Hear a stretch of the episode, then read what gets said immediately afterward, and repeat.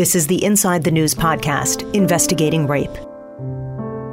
This podcast is a collaboration between the Star Tribune and WCCO Radio. We look at how law enforcement in Minnesota handles the investigation and prosecution of rape and sexual assault. What you're about to hear is based on the reporting and audio recordings of Brandon Stahl, Jennifer Bjorhus, Mary Jo Webster, and video journalist Renee Jones Schneider. I'm your host, Jordana Green. In our last episode, we told you the story of Alicia Erickson, whose rapist was sentenced to seven years in prison. It doesn't always end that way, even for a convicted rapist.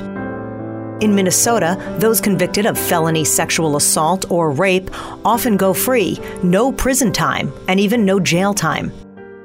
That is the case of Emma Topp, who was raped by a man she trusted the most. I shared everything with him. He was easily my closest friend. Emma Topp is talking about her best friend, Nick Schumacher.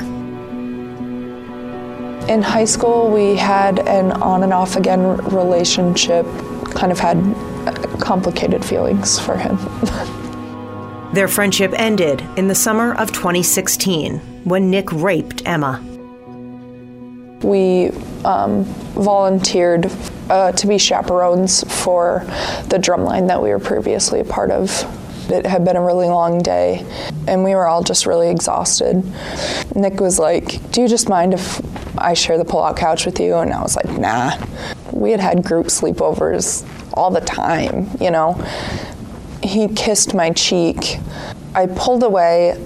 I was like, I'm sorry. I'm just really anxious and you know don't really feel comfortable and he was like it's okay we can you know move slow whatever then he tried kissing me again and he took my hand and put it on his penis and i freaked out i started like hyperventilating and just sobbing and he kept apologizing and saying like i'm so sorry i'm so sorry i didn't mean to push you and i just kept crying and saying i told you i didn't want to go any further and so i actually left the hotel room and i went to the public bathroom by the pool Eventually, Emma did go back to the hotel room.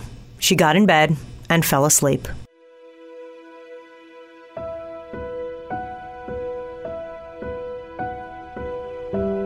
The next thing I remember is waking up and feeling really confused because there was something heavy on me. And I couldn't feel my shorts. And then I realized that my shorts were down to my ankles. And that the heavy thing that was on me was Nick. And I was just in shock. I couldn't even think of what to do. And then what got me out of my daze was he whispered in my ear, Where should I come? And I knew I wasn't dreaming.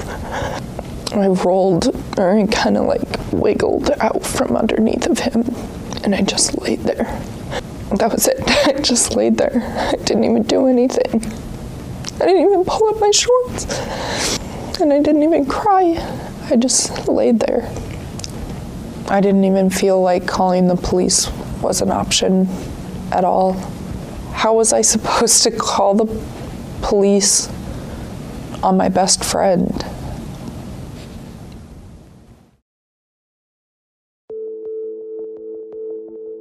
On my drive home, I was alone and I was confused and angry. I texted Nick and I said, Do you know what you did to me last night? In my eyes, you you raped me. And he said, You're right. I did. I never meant to, and I'm sorry, but I did. Emma's mother convinced her to press charges, and she and her family suffered through a rape investigation and trial for more than a year. And then she got a call from her attorney.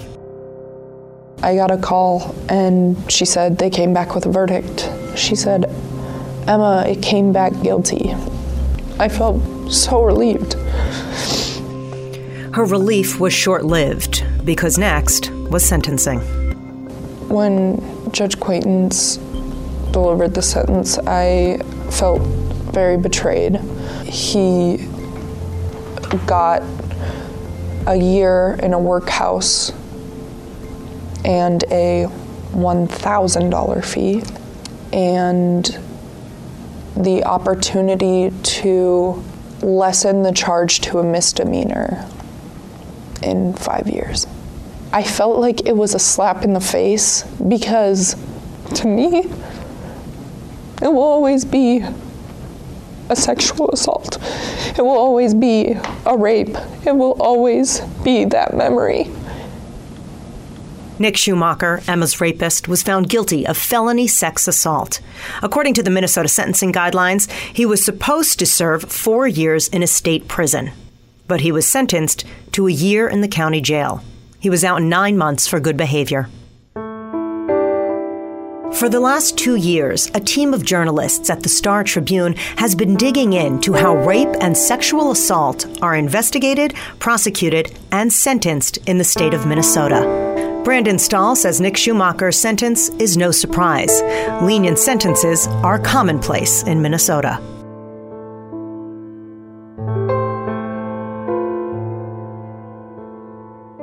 Over and over and over again, we saw sentences where people were convicted of felony sex crimes, of felony rapes, who were getting jail. Some some weren't even getting jail; they were getting probation. They were getting some time served. Why? And I mean, th- it seems like if you get convicted of rape, you should have to go to prison. Why is that not happening? What we found was that in cases where the victim knew the attacker, the judges in the system were far more likely to be lenient. Probation agents were far more likely to recommend probation or jail. Judges were far more likely to depart downward and give jail in those cases which, you know, when you talk with victims like Emma Topp, that, that they knew their rapist, to them almost made it worse. This was somebody that they trusted before. Mm-hmm. This was somebody that they thought was their friend, and it turned out the exact opposite. And when that happens, when you lose all trust of that person, you start to lose trust of everybody is how they explained it to me. They start to question all of their relationships. They question everything about themselves. I know you tried to reach out to some of the judges who hand down these sentences. Did you ever get a response as to why they downgrade the prison time? Not from an actual judge, no. Um, this gets a little technical. But before every sentencing, a uh, somebody convicted of rape is um, review, there, there's a psychological exam done, and there's a standard exam given to all of these people who are convicted of this crime that tries to predict their likelihood of reoffense. And if they have a low score on that, if that shows that they're amenable to probation, that they probation might help them more than prison, then the judge is more likely to down to downgrade too. And in addition, in Minnesota, we have a much more lenient uh, sentencing structure than compared to other states. We have one of the lowest prison rates in the country. We have one of the highest probation rates in the country. And that's generally because people who have created our sentencing laws believe that the fewer people in prison, the better off we are because people who are in prison when they get out, they're more likely to reoffend than people who are on probation. They're with people in the community. They're trying to turn their lives around. At least that's the theory behind that. But we also know that people who rape tend to rape again. Yeah, we do know that most people who rape rape again and that they need treatment. And if they don't get that treatment, they are likely to reoffend again. What we're ultimately looking at what can we do to make sure that this person doesn't reoffend again? We cannot lock them away for the rest of their lives, at least most of them. That wouldn't be right either. So, what do you do? You hopefully put them into treatment. Hopefully, they change their lives. And if you, and the thought is that if you send them to prison, if you put them around people who are, are, you know, showing the same kind of behaviors, then that's going to only increase their likelihood of reoffending. Mm-hmm. What about the fact that those who knew each other got lighter sentences? Did the judges have anything to answer to that, or why? Maybe they didn't return your call, but uh, what's the reasoning behind if it's an acquaintance rape, you get a lighter sentence? I think because it's viewed as less severe. I, I, we we saw so many cases where if if a, if a stranger had done these crimes there's no way that that person would have gone to jail.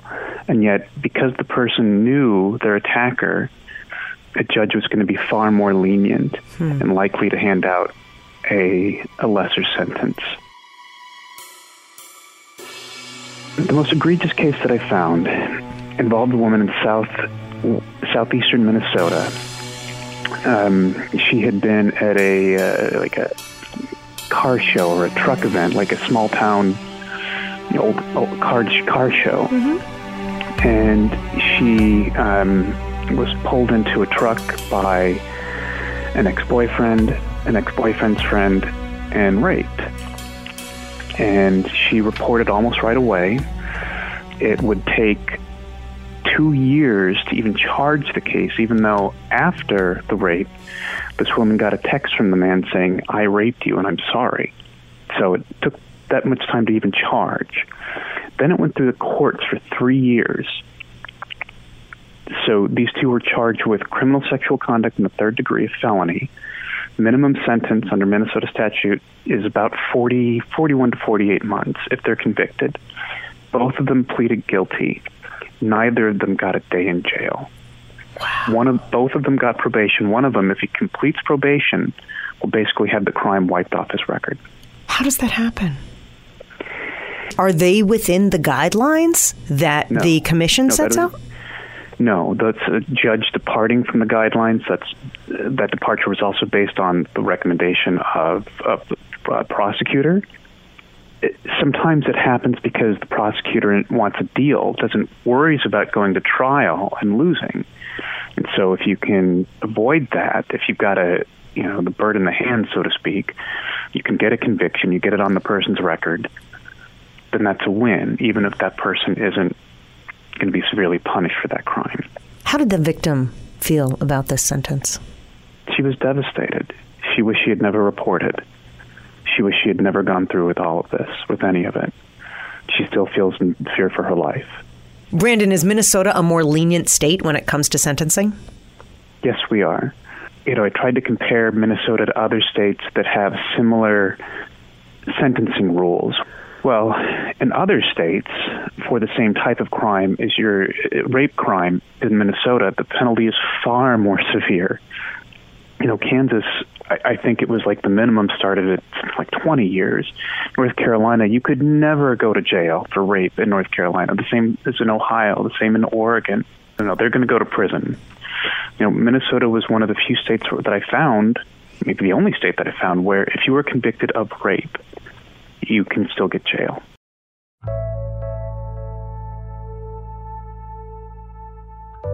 After writing this story, and hearing some of these sentences, do you feel that some of the people that were even convicted of rape got away with it? I think I feel like the women that we spoke with, they felt like their rapist got away with it. They felt like the punishment that they received didn't remotely match the pain and trauma and suffering they had to go through and still go through as a result of the rape the most common sex sex assault isn't by a stranger, but it's far more common by somebody that you know, and yet we're punishing those less severely. The Minnesota Sentencing Guidelines Commission, we uh, showed them our numbers, and they really didn't seem at all concerned by this. They basically think that this is the way the system should be working come on. Clearly, the system did not work for Emma Topp, so I went to the source. Pete Orput is the Washington County Attorney. He was also appointed in 2016 by the governor to serve on the Minnesota Sentencing Guidelines Commission. I asked if he thought the system was working. Pete, if somebody's convicted of rape, how is it ever okay that they walk away and do no jail time? It's not. I advocate on a daily basis to hold people to account under the Minnesota sentencing guidelines. And what makes the guidelines so good, in my view, if you go to a state like Wisconsin, it's called indeterminate sentencing, zero to 10 years, zero to 20 years. And a judge can give you zero or 20 years. In Minnesota, the box you end up on, based on your criminal history points and the severity of the crime you did, is the presumptive sentence. And that shall be followed unless there's some extraordinary grounds for a downward departure. The takeaway is, Jordana, what's frustrating is people hear the word rape and they think, where's the oak tree and the rope? I appreciate that too. You know, I had six sisters and I have a daughter. I appreciate that too. And by the way, boys get raped too. You can't say, you have to really look into what were the elements of the crime, what did they prove, um, and and that matters where it ends up on the guidelines. So it really does matter. Now, there have been a couple of big cases we've read about in the paper, our local paper, where a judge gave a departure and people were fairly outraged. Uh, and a judge can do that. They have the legal authority to do that. Uh, they do it at their peril politically, but they they have the authority to do that, and they use that discretion that they have. Are judges in Minnesota doing a good job sticking to your guidelines, or are they being too lenient on some of these rapists? Well, see, that's always a question that comes up before the guidelines. Um, we we look to see are there a number of departures being given by judges. Because I'm looking at the data, Pete, and the Strib has here about two thirds of those convicted received less than a year yeah. behind bars. I mean, that's frightening. Um, yeah, uh, well, it is, and and when you look at that now, these are convicted rapists. Two thirds of those uh, convicted. If it's rape, then I would say, well, rape is is too general of a word. If it's criminal sexual conduct, and it's a felony crim sex, and it's a presumed go to prison, and there is a depart downward from the guidelines. In other words, either they cut the sentence apart or they don't even send them to prison, and two thirds of those presumed commit to prison cases are being departed on, that would get a lot of attention from a lot of folks. Talk to me, Pete, about acquaintance and sentencing. They're saying that when you know the attacker, when you know the rapist, the sentence is usually less. Why? I, well, it's funny. I've, I've spoken with Brandon Stahl, who's done a phenomenal job reporting this. Mm-hmm. I think he's done a credit to law enforcement and prosecutors around the state with those articles, that brings a really good question. Why? These are date rapes often. And, you know, my frustration, Jordana, is I've tried a number of date rapes and I lose them routinely. And not because I'm not a good advocate, I'm a zealous advocate. What I've found anecdotally, women jurors punish women victims and hold them to an incredible standard of believability. And I've come out of court going, I can't believe I just lost this case. It was obvious. She said he was raped, or she was raped. Obviously, you don't have witnesses to these crimes, or rarely. And, you know, and jurors are so tough on me, and they're so judgmental of victims. So that's one hurdle I have. And another one is I, I don't want to impute why a judge would depart from the guidelines. They have to have, they have to, they can't just do it willy nilly. They have to put down grounds and file the grounds with the Guidelines Commission. So we have paperwork on every one of those downward departures showing why the judge gave a downward. And it, and it has to be justified in the guidelines. Hmm. Or the state can bring a, uh, a sentencing appeal, even though they're often Pyrrhic victories, because I rarely win those, but I've done them. Give me 12 guys on a jury, please, when it comes to crim sex. Because I go back and talk to my juries afterwards, even when I lose, and that's real hard to do. And I've gotten things like, she should have known better. Why'd she get in the car? And especially when they're people who know each other. And that, I, I, I cannot handle that. I just look at them and go, boy, we're on different universes, aren't we? In my view, uh, rape is the quintessential exploitation, but the very worst exploitation next to murder is raping somebody. But uh, you know, judges are different than me. I'm, you know, I'm looking for justice for that victim, and uh, and also, and that means either the guy's going to own what he did, or I'll get the jury to own it for him.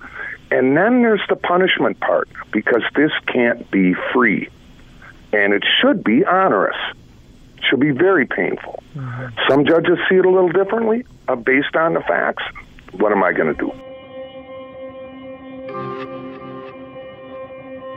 But in the end, Pete Orput does stand by the current guidelines. We do have tools in there. We have an indeterminate life sentence for these knuckleheads that keep doing it. Um, we have very painful consequences uh, for the rape where someone gets injured uh, or is threatened with death. There, that that guy's going to prison with no prior record for 144 months. That's what 12 years. Mm-hmm. And you know when they get to the joint, they're low man on the totem pole, by the way, and I'm okay with that too. There's even honor among thieves in prison, you know, and uh, and so those sex offenders aren't welcome in the prison. And despite defending the current guidelines, even veteran prosecutor Pete Orput sees room to grow. You know, and when Brandon, uh, when I read his article, Mr. Stahl's, I was shocked. I go, I've been around. You know, I worked in the AG's office up and down the state I haven't seen that kind of stuff. And but the numbers are there. I think all in all, I think there's great attention put onto this topic. I think every one of us can do in law enforcement can do a hell of a lot better. Emma Topp's rapist was released from jail a few months ago. Her case is one of the only 8% of reported rapes that ever sees a conviction. While she felt the verdict was unjust, there was some satisfaction in being part of that 8%.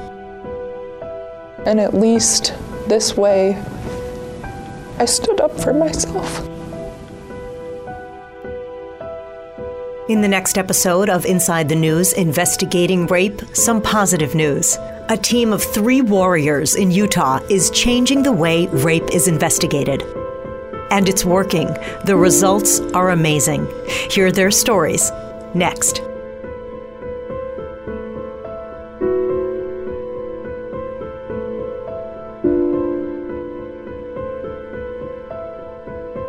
The Inside the News Investigating Rape podcast is created by me, Jordana Green, Jared Goyette, and Dan Culhane with WCCO Radio with reporting and audio credits from the Star Tribune's Brandon Stahl, Jennifer Bjorhus, Mary Jo Webster, and Renee Jones Schneider. Star Tribune editing credits are Abby Simons, Dave Hage, Eric Wieffering, and Suki Dardarian.